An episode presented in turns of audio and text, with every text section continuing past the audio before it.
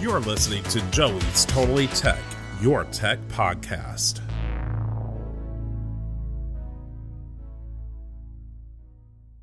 The principle that the internet service providers must treat all internet communications equally and not discriminate or charge differently based on the user, content, platform, education, or other crazy reasons. That's net neutrality. And for the past few years, the FCC did away with the net neutrality regulations under Chairman Ajit Pai. What happened? And could it come back under the new administration? We'll discuss this on today's Joey's Totally Tech.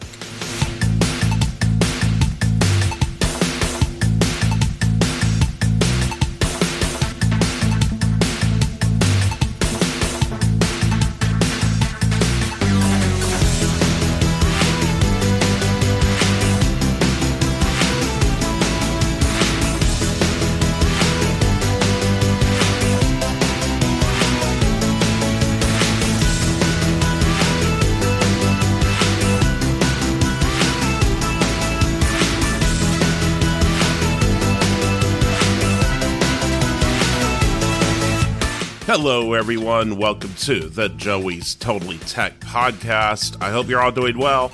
I'm Joey Cagle. And I'm your co host, Antonio Guerra. I also hope you're doing well. All right. Uh, let me uh, check something quickly. Okay, yeah, we're good. I was right. looking at the wrong thing here. It's all good. Uh, so we are ready to go. Antonio, how was your week? Uh, not too bad. I, uh, as I mentioned last week, I just started a new job. Mm-hmm. I'm a loan servicer with OneMain Financial, so right. I just been training at home. So it's kind of nice though. I finally have a job where I don't get in trouble for sitting down. In fact, it's encouraged. So yeah, that's nice. Uh, I wish I could sit down where I work, uh, right in the register all day. And you know, I've got problems with my feet and uh, lower back too. It's rough, you know, but um, you know, it's part of the job. Yeah, that's why I had to switch it. up careers, man. I'm not getting any younger, so yeah. Uh, hopefully that'll be happening for me too. I do want to get out of retail. It, it does its toll on the body. it does. A so, toll on the body, a toll on the mind, a toll on the soul, everything, man. right. So uh, I personally did not have a chance to get any trivia ready for you, but you had a little time uh, to get some trivia ready for me today, right? Antonio always has time for trivia. Awesome, awesome, awesome. Let's uh, do it then. It's time for Totally Tech Trivia. AKA Joey Pretty. All right. So. All right. So I'm sure you remember the rules, but a yes. quick re- recap: you're gonna dis- you're gonna pick a color and a number, one, two, or three hundred. Mm-hmm. The color corresponds to a random topic. Same topics as last week ancient tech, retro tech, future tech, tech personalities, and gaming tech. Okay. So you can pick one of the five colors and pick a number. Hold on, let me mix up these colors so there's no shenanigans. Right. Yeah. So no new topics, same topics as last week. Same topics, even the same questions. Just yeah, I replaced yeah. the ones that you answered already. Okay. Okay. Right. And... Okay, so just like last week, six primary colors except for orange. All right. So, let's go yellow 300. Yellow 300. So yellow this week is retro tech. Are you ready for your question? I am ready, sir. Okay. For 300 points. This piece of retro tech was included with IBM computers in the 1980s. It was the precursor today to today's more modern, quieter keyboards. Uh, I'm thinking of the Model M uh, keyboard. That is correct for 300 points. The Model yes. M or the buckling spring keyboard. Yeah, buckling Good spring job. keyboard. Yeah, I know there was more than just the Model M, but it's that type of keyboard, buckling spring keyboard. Yes. All right, excellent. All right, so yellow's gone. Pick another color. All right, we're gonna go blue 300. All right, this week blue is gaming tech. All right. So, so for 300 points, this piece of gaming tech was a third-party Game Boy accessory released in the 1990. This monstrosity enhanced your gaming experience by providing a neck strap, a screen magnifier, stereo speakers, a nightlight, larger face buttons, and a thumbstick for the D-pad. Oh gosh. Was it called something like the Light Boy or something? I, mm-hmm. I think there was a light boy, but that was just a magnifier and a light. Oh gosh! Oh, yeah. I think this one was a bit more. And gosh, I can't remember the name. It's okay. It's the handy dandy handy boy. Handy boy. Oh boy. All right. All right. So you didn't get that one. All right. So you're at 300 points still. So you need. You still need. Uh. What do we say? A thousand points. Two thousand. Yeah. So you still need uh, 1700 points to win. Seven? Wait, I, wasn't it a thousand last? Week? It week? was a thousand. So you need 700 points to win. Sorry, points. my arithmetic is off this week. hey, that happens. All it right. Happen. So we did uh, yellow. Did I just do blue now? Yep. Okay. Let's do green 300. Okay, green this week is Future Tech. All right, for 300 points. This form of future tech is essentially a virtual copy of a specific object, procedure, or ecosystem. By manipulating these copies, we can accurately simulate alterations to the original without affecting or damaging it. Sort of like a reverse voodoo doll. Uh, sounds like cloning to me. Kinda. Kinda. It's actually called a digital twin. So I guess oh, they have. Oh, oh, gosh, digital twin. Oh, man. I forgot. hey, that's why it's worth 300 points. Oh man. All right, so I'm oh, sorry I'm not doing you, so great today, guys. It's now impossible for you to win the game. The highest oh. score you can finish the game with is 900. So, all right, that's okay. So you have red and purple left. Okay, we're gonna go purple 300. All right, purple this week. Tech personalities.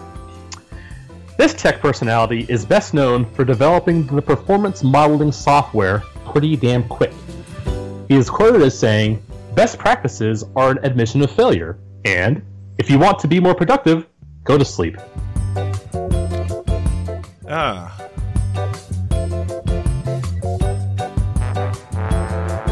yeah, but he's I guess he's best known for developing a performance modeling software called Pretty Damn Quick. Right. Yeah, I, am not familiar with that software, so. yeah. All right. the, the, man's name is Neil J. Gunther. Okay. Have you ever heard of him?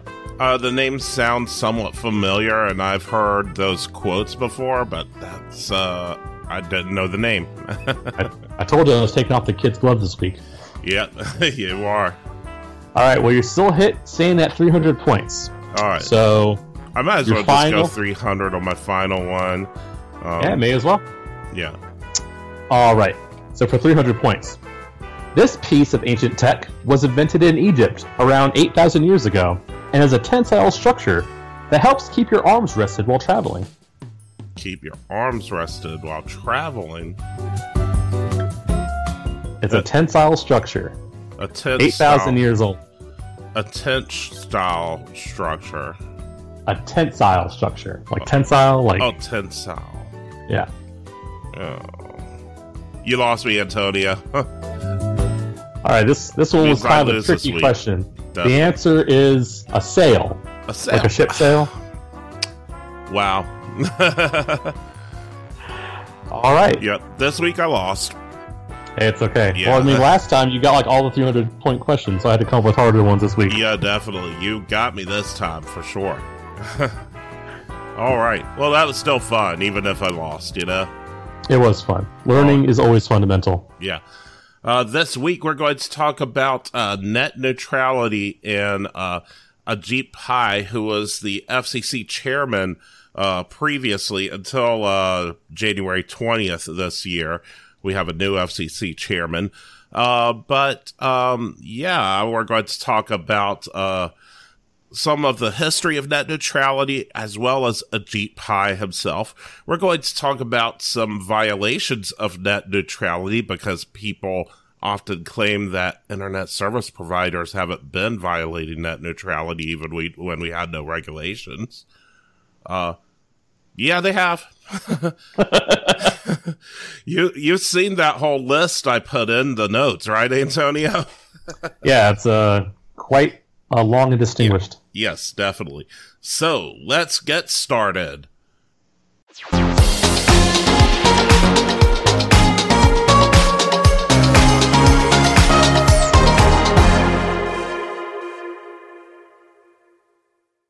So you're probably wondering what net neutrality is. Uh, net neutrality just means that internet service providers should treat internet communications equally, and there's no discrimination based on user, content, website, platform, application, type of equipment, source of address, destination of address, or the method of communication. Basically, uh, Comcast should not be uh, blocking our podcast, for example, just because I'm using Spectrum Internet here. Yeah, I got you. You know, uh, if that happens, let us know, and we're going to go after uh, whatever internet service provider you have. so I don't know. If we, I don't know if we can go after Comcast. They're pretty big, I think. Yeah, but you know, well, you never know. There might be don't some they, while you're willing to do it. Don't they own NBC Universal? I can't remember now. Um, yeah, whatever. So yeah, this term was coined by a Columbia. I'm fumbling over my words here. A Columbia University media law professor, Tim Wu, back in 2003, as an extension of the concept of a common carrier. A common carrier is described as the role of the telephone systems. Uh, net neutrality regulations can be referred to as common carrier regulations. Uh, of course, right now we don't have any regulations in place. By the way, that's thanks to Ajit Pai, but we will get to that later. Um, the regulations actually don't block all abilities of an ISP to impact your services. Um, opt in and opt out services exist on the end user side filtering can be done on a local basis, such as the filtration of sensitive material for minors. So basically, software that blocks any pornography or anything that your children shouldn't uh, see, that's perfectly legal. Well, that makes sense. Yeah, definitely. Of course, uh, the the people who purchase that internet access have that control. So, you know, at, at, least in most cases, I'm not aware of internet service providers that specifically block that kind of content. There might be something out there like that, but I'm not aware of it. Uh, I think they might do that in China. That, oh yeah, China, but that's a different country. Um, some of the violations we will get into later are in different countries, by the way, but it's just like a few of them. Most of them are here in the states to, just to be clear.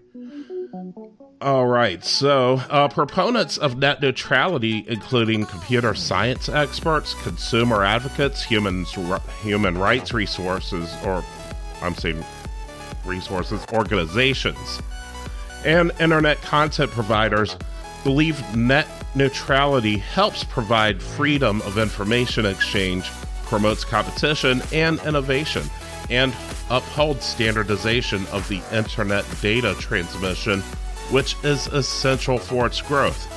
Opponents, on the other hand, including the internet service providers and telecom equipment manufacturers, say that net neutrality requirements reduce their incentive to build out the internet. Uh, it reduces competition and may raise operating costs, which would be passed on to consumers. Now, when we had regulations in place under Obama, do you remember the cost of internet going up at all? Let's see, Obama. So that was between 2008 and 2016, and I do not remember how much my internet bill was back yeah. then. Sorry. Well, um, the the regulations went into place uh, 2015, so you know it wasn't very long that we had them. Oh, okay. I don't remember the cost of internet going up. It, I mean, I had some roommates. Uh, someone else was in charge of the bill, but my internet did not go up during that Actually, time. I think in 2015, I think I might have had either. I had Pineville Internet. Pineville has like their own internet and cable company. It's weird. Okay. I didn't even know about that. they actually have their own power company. They're the only one of two cities in the United States that have their own power company. Every oh, other wow. city just has. Now I'm sure they just buy power from Duke or something like that. But yeah, I, I, I, lived in Pineville. You don't pay Duke. You pay Pineville Electric. It's weird. I did not know that. Wow. You can have whatever cable company you want, though. But. Yeah. Yeah, definitely. Um, but uh, net neutrality, it's uh, been a pretty hot topic since the early 1990s. That was even before I started getting on the internet. Um, I think it's a lot before most people start getting on the internet. right, because I didn't go on the internet until maybe uh, 95 or 96, something like that. Um, in 2014, uh, Obama recommended that the FCC reclassified broadband internet service as a telecommunications service in order to preserve net neutrality. AT&T stopped build out of their fiber network until they had a solid net neutrality or they, until they had solid net neutrality rules to follow rather. On January 31st, 2015, uh, Associated Press reported that the FCC would present the notion of applying Title II, or Common Carrier, of the Communications Act of 1934 and Section 706 of the Telecommunications Act of 1996 to the Internet, with a vote on February 26 of that year. And the regulations were put into place that preserved net neutrality. So that's when uh, we had regulations, but it was only for a short time. Uh, now, enter Ajit Varadaraj, or, or is that Varadaraj? Pai. I'd say it was Varadaraj. Varadaraj. Ajit Varadaraj Pai. I'm not good with that pronunciation, but I think I got it that time. He is an American lawyer who served as the FCC chairman from 2017 to January 2021 under the Trump administration. He's the son of an Indian, or the son of Indian immigrants, rather, uh, to the U.S. He grew up in Parsons, Kansas. He studied social studies at Harvard. Harvard. Ah. Gosh, I am getting so tongue tied today. I am sorry, everyone. Um, he earned a law degree from the University of Chicago Law School, and he worked as a lawyer in various offices of the United States Department of Justice and the United States Senate Judiciary Committee, so people in Washington, D.C. knew of him for sure. And he had a two year stint at an in house, or as an in house lawyer for Verizon Communications. And I kind of think this might be where some of his bias comes from. He did work for Verizon, you know? I mean, it's possible. Yeah. Um, he joined the FCC as a lawyer in its Office of General Counsel in 2007 and was nominated to be a commissioner in 2011 by President Barack Obama, uh, following the tradition and preserving balance on the commission by accepting the recommendation of Senate Majority Leader Mitch McConnell. So he is actually in the FCC under Barack Obama but you know this was like something where they needed a mix of different types of opinions you know? Um, i think that he might have been a little too biased. Now don't get me wrong everyone has their biases you know? Yeah. I, I just think a ajit pai probably had a bit much of a corporate bias you know? Um, well yeah i mean if he was a corporate lawyer i'm sure that you know if you if you're attracted to that sort of career path, then obviously you probably have certain traits that would probably lead you toward uh, you know protecting corporate interests. I would think. Right. Yeah. And I think he wanted to protect those corporate interests as FCC chairman too. Um, he was confirmed unanimously by the U.S. Senate on May 7, 2012, and sworn in May 14th for a five year term in the FCC uh, a big change came for him in 2017 when uh, Donald Trump became president. Um, he designated Ajit Pai as the FCC chairman and was confirmed by the Senate for an additional five year term on October 2nd, 2017. Um, he was for repealing the net neutrality uh, net neutrality regulations And on December 14th, 2017, uh, they voted, he voted with the majority of the FCC to reverse the net neutrality regulations. Um, so before dismantling that, or he uh, closed an investigation into the wireless providers T-Mobile, AT&T, and Verizon on zero-rated practices. Uh, it's a practice of providing internet access without financial cost under certain conditions, like permitting access to only certain websites, or subsidizing the service with advertising, or exempting certain websites from data allowance. Um, now, I wasn't aware for a while that those companies were even offering anything like that. Were you? Yeah. No, I, I had no. I, I would never even think to try and get free internet.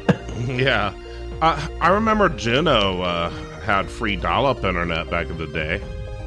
Whoopee. yeah, and uh, also Net Zero. Yeah, of course they limited you to the amount of time you could be on there, or there were some uh, providers. I do remember some dial-up providers that would give you free internet access in exchange for like advertising on your computer.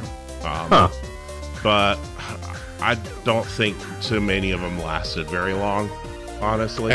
I remember those old like net zero commercials, and they were like, "It's the same internet. Why pay more to get there?" Right. Like, I don't yeah. know. They don't want to spend three minutes to download a JPEG. yeah, uh, and you were very uh, limited from what I remember or I think they might have taken off the um, the amount of time, the limit on the amount of time you could spend on there, and but it's still just dial up, you know. Yeah, I mean, this was just this was like 20 years ago, and dial up yeah. was pretty much outdated at that point. Yeah. So yeah, but I mean, Net Zero was even around after everyone had switched to broadband internet. Um, I guess for people who couldn't get broadband internet for whatever reason, you know. I mean, I'm sure there's certain people like you know. I guess if you're just like reading like text and not looking at a lot of pictures and videos, yeah, you could probably get by with just broadband. But yeah. the way the internet is now, forget about it. yeah, if you were just getting email that didn't have any graphics in it, or if you were maybe telnetting to uh, BBSs, you know, it would probably be fine. Yeah, yeah. And um, I'll telnet to a BBS every once in a while myself. A lot of you probably don't even know what a BBS is, or you're not aware that any are still up on Telnet. but um, yeah, they're out there. Maybe we'll discuss that sometime on a future episode. You know, foreshadow. Yeah. Um, but yeah, November 2020, Pai announced that he would resign from his post on January 20th 2021, which was the day of Biden's inauguration. So, um, quick bit about the current FCC chairman, uh, Jessica Rosenworcel. Uh, she's the new chairman. Um, she stated she was for bringing back net neutrality regulations, and she said, quote, we cannot have a two-tiered internet with fast lanes that speed the traffic of the privileged and leave the rest of us lagging behind. We cannot have gatekeepers who tell us what we can and cannot do and where we can, can and cannot go online. And we do not need blocking, throttling, or paid prioritization schemes that undermine the internet as we know it. So, um, the question I have for you, Antonio, right now is Have you ever personally experienced a time where you um, had unequal internet, like a website was blocked or throttled by your internet service provider, and uh, or like if it's throttled, you knew about it, you could tell the speed wasn't quite right? Uh, not specifically. I mean, there have been times, I mean, everyone experiences this where, you know, sometimes your internet's working mm-hmm. faster than other times. But I can't remember a specific time where it's like, um, unless like maybe the site was down or something like that, because that happens too. But, you know, I never had an experience where like, oh, well, YouTube is going super fast, but I don't even know any websites that, or like, you know, the, some other website that I look at, like Escapist Magazine, perhaps. Yeah. It's like Escapist Magazine is going slow, but YouTube is going fast. Like I haven't noticed anything like that yeah. specific. So, of course, that could be their server could be bogged down, but it might not have been. You know. What I'm saying. Like, yeah. there's there's been times where I've experienced slow internet connections, but I've never once thought like, oh, I bet they're throttling, you know, Netflix and freaking yeah. YouTube, all that other stuff. But they're yeah, slowing down. I suppose. I suppose on an individual basis, it's pretty hard to tell. Um, yeah. I haven't experienced anything like that, but what I do remember before the regulations were put into place, I had a Cricket at one point, and they had their own music service that okay. um, you could download like unlimited songs for free as long wow. as you had um, their service, and it was set up where the music would stop playing if you didn't pay your bill. You know. um, okay. But um, but yeah, you could do that unlimited. Their high speed data for anything else was limited though. Um, I think T-Mobile also, uh, before the regulations went into place, they were offering unlimited to like I want to say iHeartRadio or something else. I can't remember. Um, I think when, it was um, when they would uh, throttle. I think iHeartRadio is free, but I think they're giving out like free like I remember it was like well, well I mean the high speed data access, like um, you know. Oh yeah, yeah. Of course, iHeartRadio is free, but they could still throttle it back unless they didn't want to throttle it back for that particular service. And I think that was one of them, if I remember correctly. Oh yeah. Yeah. so, but they throttle back any other service once you reach the limit. Gotcha. Yeah. So um, that you probably noticed changed when the regulations went into place and might have changed back uh, once uh, they were no longer in place. Um, people. I'll be honest with you. I don't really pay attention to a lot of commercials. So. All right. Well, people will claim um, that uh, I haven't seen any difference in the internet with or without net neutrality. And uh, for most of you, that's probably true. And a lot of people feel like the whole net neutrality issue is a solution in search of a problem because they claim uh, blocking has never ever happened, or if it did, market forces would compel the internet service providers to correct the course and reopen their networks. Um, but the reality is very different. Now, just because you don't experience something uh, doesn't mean it didn't happen. I was not attacked by a machete on bus route 27 last week. But you probably heard on the news here in Charlotte what happened last week on bus yeah. route 27. yeah. Someone was attacked, or a couple of people were attacked with a machete.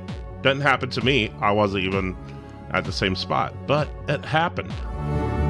So I think this is one of those things where, like, I feel like, you know, I'd say 90 to 95 percent of people that go on the internet, they're probably only going to like the main sites. You know, they're going to your Google, your YouTube, mm-hmm. and maybe if they're like, you know, researching something, they might go to a different site. But, you know, I, I, really honestly feel like most people are like, you know, they're going to those main sites that most people go to. You know. Right. Right. Um, well, Netflix is a pretty main site for a time, and we'll talk about that in a bit. Um, so I got uh, this information from freepress.net. They had a whole page about um, companies that violated uh, net neutrality um, ideology, even if there wasn't regulation in place at the time. Uh, let's hear it. We're going to begin right here in North Carolina, actually. In 2005, a North Carolina ISP called Madison River Communications blocked the voice over IP service Vonage. You remember Vonage, right? I remember Vonage, yeah. Yes. Uh, Vonage filed a complaint with the FCC after customers complain, You know, people want to make those cheap phone calls, right? Mm-hmm. Um, the FCC sanctioned Madison River and prevented further blocking. Uh, currently, the FCC lacks authority to stop such abuse. It's funny because now it is 15 years later, and you can make free phone calls to pretty much anywhere on the planet. So. Yeah, I know a, a, lot of internet service providers, as far as I'm aware, aren't blocking Skype. Vonage hasn't existed for a while, has it? I, I, I remember the commercials. Yes. I don't I don't remember anything else about them. Yeah, I don't I don't remember what happened to Vonage. I've got to look that up now. Um, the same year in Canada the, uh, their second largest telecommunications company, TELUS, started blocking access to a server, which hosted a website that supported a labor strike against the company. Researchers at Harvard and um, that's supposed to be Harvard, um, yeah, and University of Toronto. Sorry, there was a typo in my notes here. Um, they found this action resulted in TELUS blocking 766 sites that were unrelated to the labor strike as well. Jeez. Yeah, so but TELUS was so bad about the labor strike. Not only were they going to block the website about it, but uh, any other website on that server that had nothing to do with it. Craziness. yeah. That really was a bad time for uh, people using TELUS, you know? Yeah, bad okay. time for people on strike there too. Yeah, definitely. Um, in 2007, Comcast began secretly blocking peer-to-peer technologies customers use over its network, such as BitTorrent and Gnutella. Investigations from the Associated Press, the Electronic Frontier Foundation, and others confirmed they were blocking or slowing file sharing applications without disclosing this to the customers. Now, keep in mind, those applications themselves are not illegal. Of course, they are oftentimes used for illegal things like piracy and uh, other things that we won't get into here. Mm-hmm. So, I think it's one of those things. It's sort of like you know, you know, pretty much in most places you can go to like a head shop and buy like a bong if you want, but and then I guess the the the back out is well, you could theoretically smoke tobacco out of a bong. Never yeah. met anyone in my life that smoked tobacco out of a bong before, mm-hmm. but hey, that's just a thing. So I kind of feel like the same thing with like these, you know, you know, file sh- sharing sites. Like, yeah, you can share whatever you want on there, but like 99.99% of the traffic comes from illegal, illegal activity. You know what I'm saying? Yeah.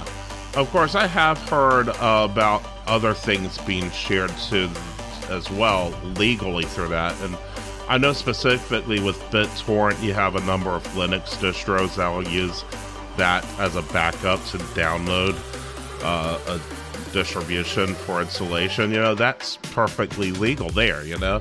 Oh, yeah, I get it, yeah. But those are exceptions, and I think a lot of it, yeah, there's a lot of that software that's used for illegal purposes, you know? Uh-huh. So, um, where was the ISP right to block those apps? Uh, I personally don't think they were right to because there are legal purposes for it. The question is how to down uh, crack down on the illegal purposes for it. Uh, yeah, I, I, mean, I can see kind of both sides. Yeah. Like I said, I mean, don't get me wrong. Like I said, I agree that there's legal ways to use file sharing sites, but mm-hmm. the vast, vast, vast majority of it is used to steal movies and stuff. Yeah, definitely. Um, from 2007 to 2009, AT&T forced Apple to block Skype, as well as other competing voice over IP phone services on the iPhone. They wanted to prevent iPhone users from using any app which would allow them to make voice over IP calls. The Google Voice app also received similar treatment when it came up in 2009. Um, so imagine not being able to use Skype on your smartphone. I mean, I guess if, if, you're into Skype, then that would that would suck. Yeah. The only time I ever use Skype is to talk to you. So. yeah. Well, Skype was uh, getting uh, major. They were gaining major popularity during that time. For sure. Actually, a few years earlier than that, they started. Hey, that was pretty much popular. that was pretty much like the pioneer in like you know, I guess we'd call voice, yeah, you know, video conferencing, whatever yeah. you want to call it. Yeah. Right. VoIP software, yes. Um, in 2010, Windstream Communications, check this out, they hijacked user search queries. that were made with the Google toolbar and Firefox. Users thought they had set the browser to the search engine of their choice, let's say DuckDuckGo, for example, mm-hmm. um, but they were redirected to Windstream's own search portal and results. Awesome. yeah. If that's not shady, I don't know what is, you know? No, yeah, for yeah. sure. Um, in 2011, Metro PCS announced plans to block streaming video over their 4G network from all sources except YouTube. They then drew their weight behind, or threw their weight rather, uh, behind uh, Verizon's court challenge against the FCC's 2010 open internet ruling, hoping that the rejection of the agency's authority would let the company continue this anti consumer practice and possibly other such practices. Um, I should mention there had been other rulings before the, the whole net neutrality in 2015 um, that uh, enforced a more open internet. So, so yeah, they were in violation of that, and um, they possibly would have continued such practices. Probably. I mean, yeah. Usually, when people are doing shady stuff, they keep doing it until either they get caught, or I guess until they make enough money where they feel like they don't need to do it anymore. right. Yeah. Definitely. Um, in 2011, the Electronic Frontier Foundation found several small ISPs redirected search queries via a vendor called Paxfire, so similar to the Windstream uh, issue. The, yeah. I, the ISPs identified included Cavalier, Cogent, Frontier, Fuse, DirectPC, RCN, and Wide Open West. Paxfire intercepted a person's search request at Bing and Yahoo and redirected it to another page. This allowed the participating ISPs to collect referral fees for delivering users to select websites. It's all about the money, money. Money, money, money. Yeah. Yeah. Screw whatever search engine you want to use. We're going to make you use ours. or intercept yours or something, you know. Yeah, yeah. Uh, yeah. Uh, from 2011 to 2013, AT&T, Sprint, and Verizon blocked Google Wallet. Imagine not being able to pay for yourself because of your internet service provider or wireless provider. Crazy stuff. Yeah. All three companies had a stake in, a, in developing a similar service called ISIS. Not the terrorist organization, but a payment. Yeah, I'll bet they've changed the name since then. I would hope so. Uh, Just like, uh, do you ever watch that show? Um, oh, geez, Archer. Uh, I've not, but I mean, I've seen bits and pieces of it, but I've not really watched it. Well, it's about like the spy, and in like the first like I think it was like three or four seasons, he worked for an agency called ISIS. Okay. yeah. And then like you know once like ISIS came out in like the Middle East and stuff, they right. changed. Well, they changed kind of the format of the show for like the the three seasons after that. It was like I guess he was like in a coma. So every season was like a different scene. So like one was like you know, you know, Prohibition era of Los Angeles. One was like you know an island in like the 18th in the 19th mm-hmm. century. The other one was like the future. But yeah. now they're back in uh I guess regular real life or whatever. But it's still not called ISIS anymore. So. Oh yeah, yeah. It kind of reminds me real life situation. Um, World Taekwondo Federation. Um, of course, the initials are WTF. And what's mm. become popular to say in the past uh, 10 to 20 years for yeah. something else that we're not going to repeat on here? What WTF. what was that? What the Fruit Loops? What the Fruit Loops? Yes. Um, obviously, it's not Fruit Loops that they're saying. Uh, World Taekwondo Federation has changed their name to World Taekwondo because of that. Why they just call themselves World Taekwondo Entertainment? like WWE. That's right. Because it's not entertainment; it's real, you know.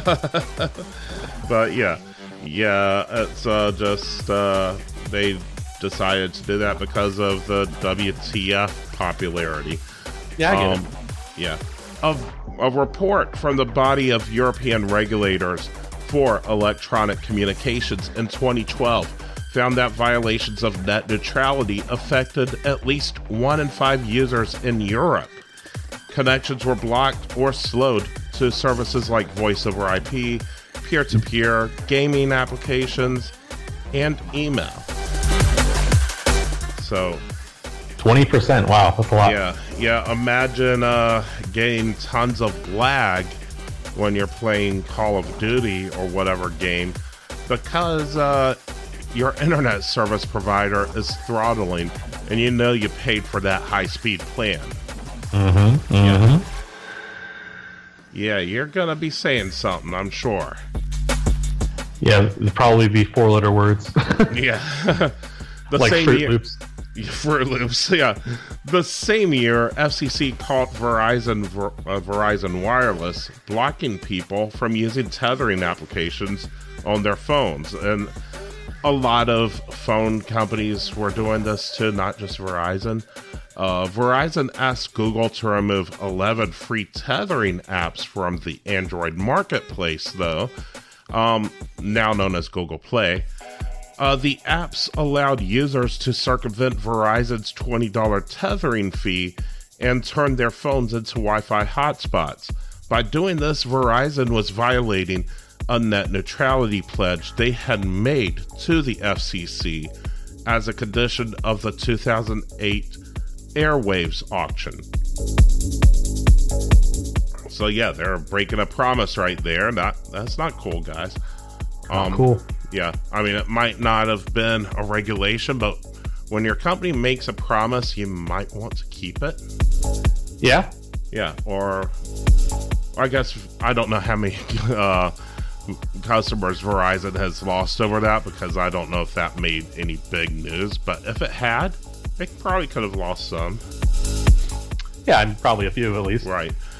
Um, AT&T announced that uh, same year they would disable the FaceTime app on iPhones unless they subscribe to a more expensive text and voice plan. Rats. Yeah, so no FaceTime for you if you weren't paying enough there, guys. Um, through 2013 and 2014, people experienced slower speeds when trying to connect to certain websites and apps. Netflix was one that many ISPs slowed down uh, some had trouble connecting to video conferencing sites and making voice calls on the internet. Major broadband providers, including AT&T, Time Warner Cable, and Verizon, were found to be deliberately limiting the capacity at these interconnection points. The delivery of content to thousands of U.S. businesses and residential customers across the country was throttled. And in 2013, during an oral argument, um, oral arguments rather, in Verizon versus the FCC, judges asked if the company would favor some preferred services, content, or sites over others if the court overruled the agency's existing open internet rules. Helgi Walker, the Verizon counsel, said, quote, I'm authorized to state from my client today that, but for these rules, we would be exploring those types of arrangements. End quote. The admission may have gone unnoticed had she not repeated this on five separate occasions in these arguments. She probably spent a lot of time memorizing that line, yeah. so she wanted to make sure she got good mileage yeah. out of it. Yeah, that's like that's like a murderer saying on recording five times, I'm going to kill this person. They say it five times, and then they go kill the person, and now they're trying to defend themselves, you know? Yeah, pretty crazy. Yeah. Yeah, it's like, yeah, they they definitely want to uh, screw you over, I think. Yeah, a little bit. I mean, yeah. I think this is just another example of it's corporations. They're not out here to serve you. They're out here right. to serve their shareholders and yeah, the bottom definitely. line. So yeah, yeah. When when businesses should be serving their customers first, but you know they're serving the stockholder instead. Uh, let's be real about it, right? But um, you know, that's why we had the net neutrality regulations in place for a short time. And I think we need them back in place, honestly. So, what are your thoughts on it? Well, yeah, like you like you said before, like I don't personally feel like I've been negatively affected by you know anti-net neutrality rules, but at the same time, that doesn't mean that other people aren't. You know what I'm saying? Like you mm-hmm. said, you know, people in other countries or you know people that are using other services that I might not use, you know, they're being affected, and yeah. you know that sucks. I feel like you know when you pay for your internet, you know, I'm sure you know not everyone reads like you know the EULA and all that kind of crap, but. Right. Yeah, I feel like no. most people have a reasonable expectation, like, oh, okay, I'll be able to just access whatever I want at the same speed. If I go to like, you know, you know, 123abx.com that no one's ever heard of, I should be able to access that with the exact same amount of ease as if I was going like YouTube or Google or IGN right. or whatever. Yeah. And I mean, yeah, you mentioned other countries, but I'm I'm talking mostly here in the United States, you know? Yeah, yeah, um, yeah. yeah. it's like that's going on. Other countries, uh, there are other countries that do have their own net neutrality rules, fortunately. Um, mm-hmm. But yeah, here in the United States, we've gotten rid of ours. I'm hoping um, the current chairman will bring them back. She wants to. Um, hopefully, others at the FCC will agree with her. But um, yeah, uh, fortunately, yeah, no, it hasn't affected me too much either, from what I've noticed. But that doesn't mean it can't at some point because those these companies have been guilty of it before. Well, that's the thing, though. It's like one of those slippery slope things. Like you don't know exactly what could happen as, as a result of this, but you kind of have an idea of what could happen. And yeah. you know, obviously, like I said, these you know, you know, ISPs and all that kind of stuff, they don't really care as long as they're making money. You know what I'm yeah. saying? That's the thing too. It's not like they're breaking the law. Is if right. there's a law saying like, yeah, net neutrality, forget about it. Do whatever you want. Mm-hmm. Then they're completely within their rights to do that. So. Yeah, right now they are. Yeah, but um, you know, had the net neutrality rules not been um, repealed, they wouldn't be allowed to do something like that. That's true. You know? And um, so that's why I want them to bring them back. Uh, you know. Yeah. So, I mean, it's it's just a tough putt. Yeah. Trying to convince someone like, hey, I know you're making like millions of dollars doing this, and it's 100 percent legal. But come on, just stop. Yeah. yeah, but you know, it hurts. Um, it hurts content creators because their content doesn't get out to everyone. Mm-hmm. Um, it hurts um, really anyone trying to be innovative on the internet. Oh yeah, for sure. Know? Yeah. Um, if you've got a Linux distribution, for example, or some software you want to get out there, if you're if some internet service provider wants to, they can throttle or block access to whatever you're trying to give. Yeah, that's right. And, you know, why? right? Because some other, because they have a deal with some other company who might be paying them some moolah, you know? Mm-hmm. yeah.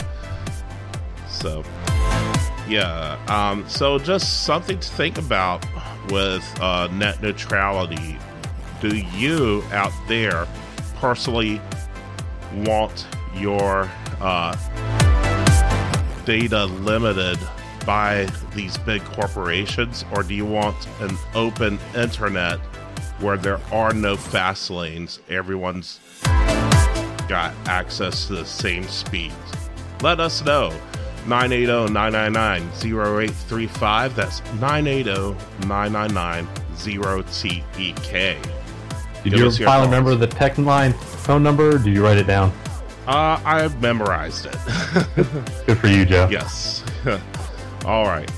And after this, we'll be back with a couple of uh, current events that we noticed this week. Stay tuned.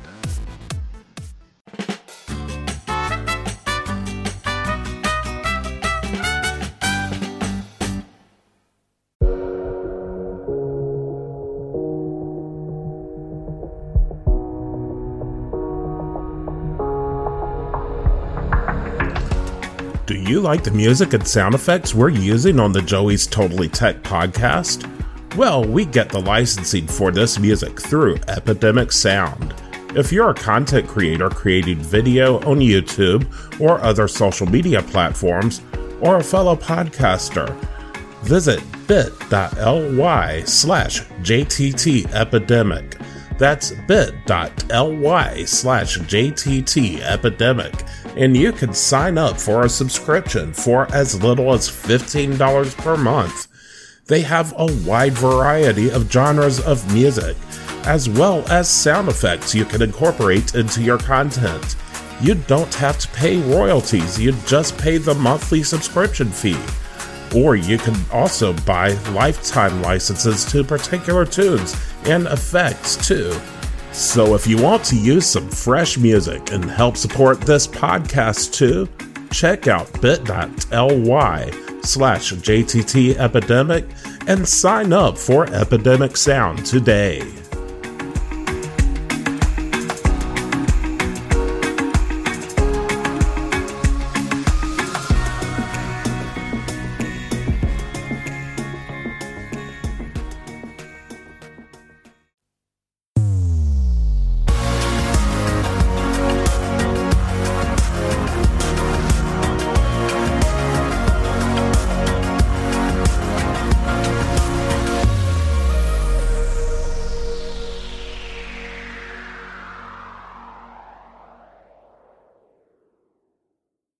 Right, welcome back. We hope you're doing well still.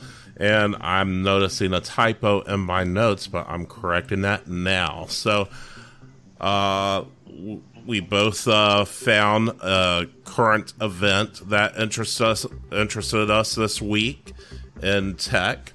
I'll go with mine first. Uh, Mark Zuckerberg said we should be teleporting and not transporting and hence that they are working on it. Sounds interesting, right? Yeah, the headline does sound very interesting. Yeah. Well, Zuckerberg detailed Facebook's progress in VR and AR during a recent Clubhouse meeting. The combination would unlock the ability to live anywhere people would want and open more economic opportunities people could, quote, teleport to their workplace, thus reducing commutes and having a positive impact on the environment. So it's not true teleportation. You're still physically where you were before. It's uh, not teleportation at all. No, it's not. You're right. Yeah. But it's almost like you're teleported because you're using VR and AR to make it seem like you're teleporting somewhere else. So I guess you'd be controlling a robot or something uh, where you're um, supposed to be teleporting to. You know what I mean? Yeah, or maybe yeah. you maybe in the future the workspace will be completely virtual. Like yeah. there's no actual office building. There's yeah, a bunch maybe. of people sitting at their houses with their little VR headsets, and they go to like a virtual office, yeah. and they sit at virtual desks, and they have virtual meetings and eat virtual lunch. Yeah, but how do we know Facebook isn't working on actual teleportation? I guess we don't. Yeah, I guess we we'd have to look at their power bill because um, power usage would be pretty high with uh, teleportation experiments currently. Well, not if they turn off all the lights every time they do it. I, I think even if they turn off all the lights, actually. because it's pretty high power. No, I understand. Yeah. Well, maybe they maybe they develop their own like arc reactor. Ooh, yes. But there we go. Tony. Would it be weird if Mark Zuckerberg became Iron Man? you know, I don't know that I trust him to do good things with an Iron Man suit, though. I don't trust anybody to do good things with an Iron Man. You think I want? I don't want anybody flying around basically in a tank. yeah. Well, I guess it depends on which version, because eventually it became I mean, like.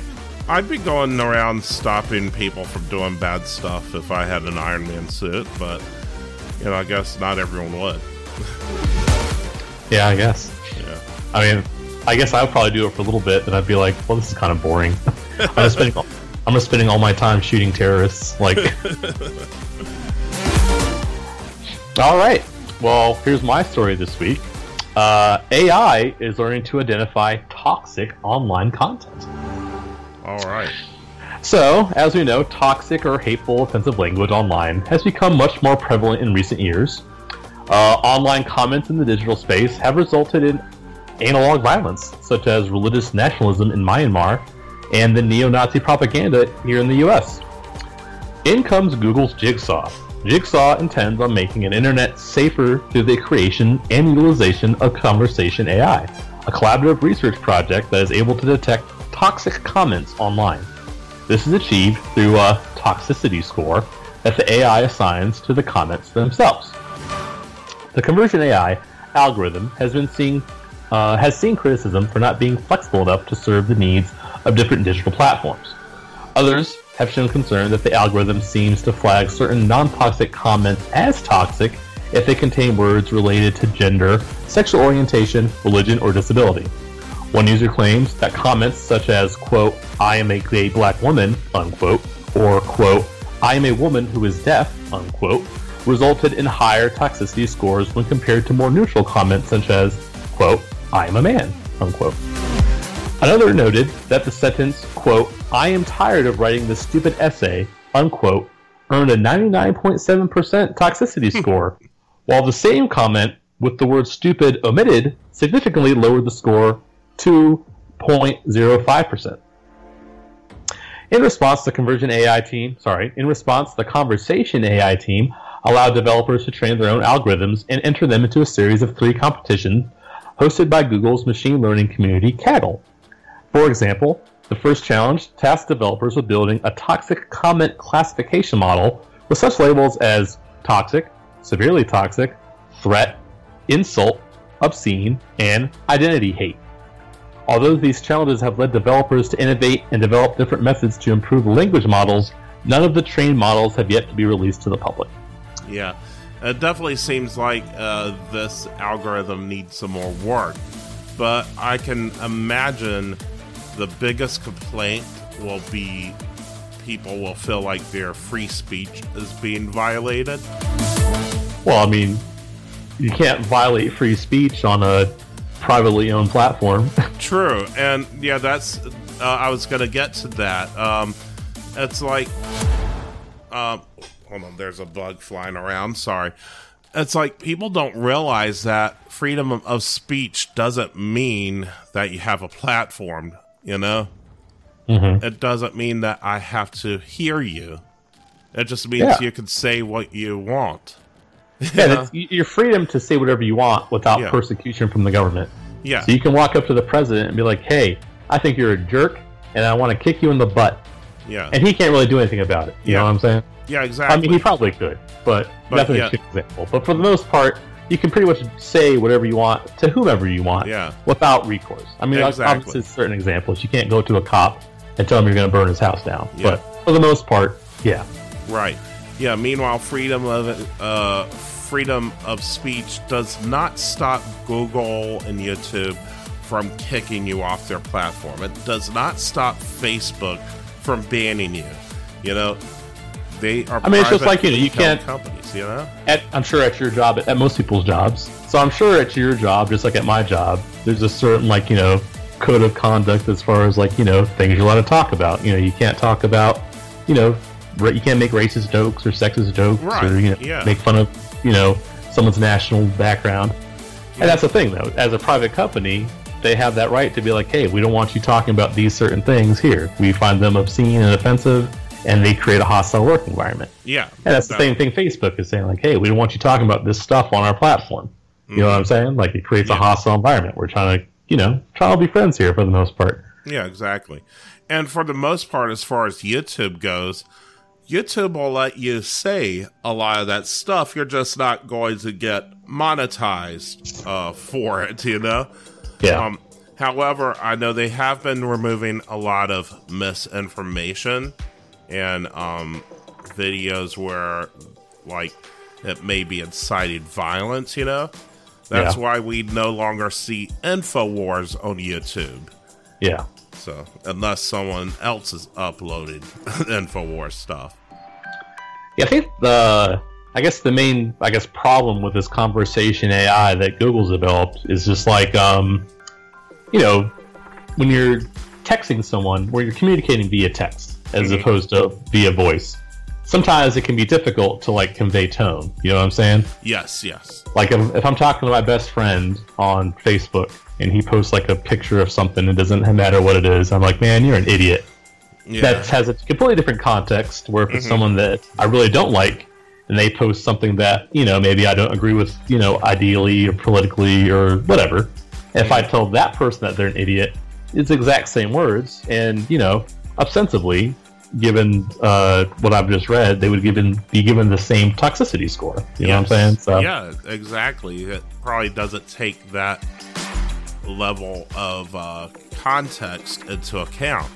And to mm-hmm. a certain extent, there's a level that it wouldn't be able to take into account. It doesn't know that you're talking to a close friend versus talking to a stranger. Mm-hmm. Yeah. Yeah. So. But yeah, I mean, I mean, I'm sure with AI we can figure it out somehow. Maybe. Yeah. We'll see. Um. So yeah, yeah, like I said, I think the freedom of speech complaint is going to be the big one once this is perfected, you know? Well, once people figure out what freedom of speech actually means, then. yeah, I, I, am I have my doubts people figure that out. I, mean, come I, on. I want to be wrong there, you know? I want to be it's, wrong. The Constitution came out like 250 years ago. Yeah. For the Bill of Rights, I guess, technically. But. Yeah, and, and people think they have a right to smoke cigarettes in their car around their children or something, you know?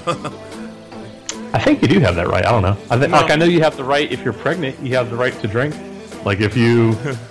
if you if you work if you're a bartender and the woman comes I mean, up who's 10 months pregnant and orders a beer I mean, well, I mean, there, there's not a constitutional right.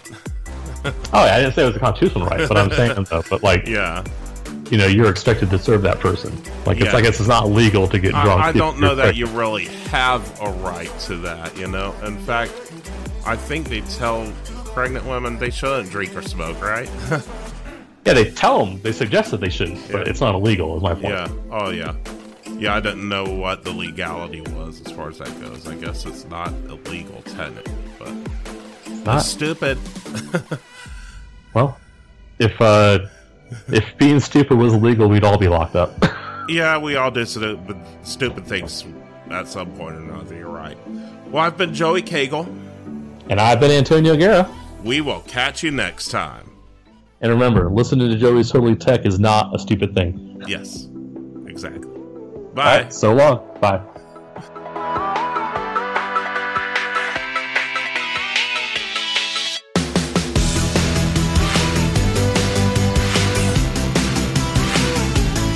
Thank you to our exclusive subscribers, Laura Lassiter and Beth Warhan. As exclusive subscribers, you are considered executive producers of this podcast. Thank you for your support. If you're interested in supporting this podcast, check out joey's totallytech.com slash exclusive. You'll get ad-free episodes, full interviews, bonus content, and more. That's joey's totallytech.com slash exclusive.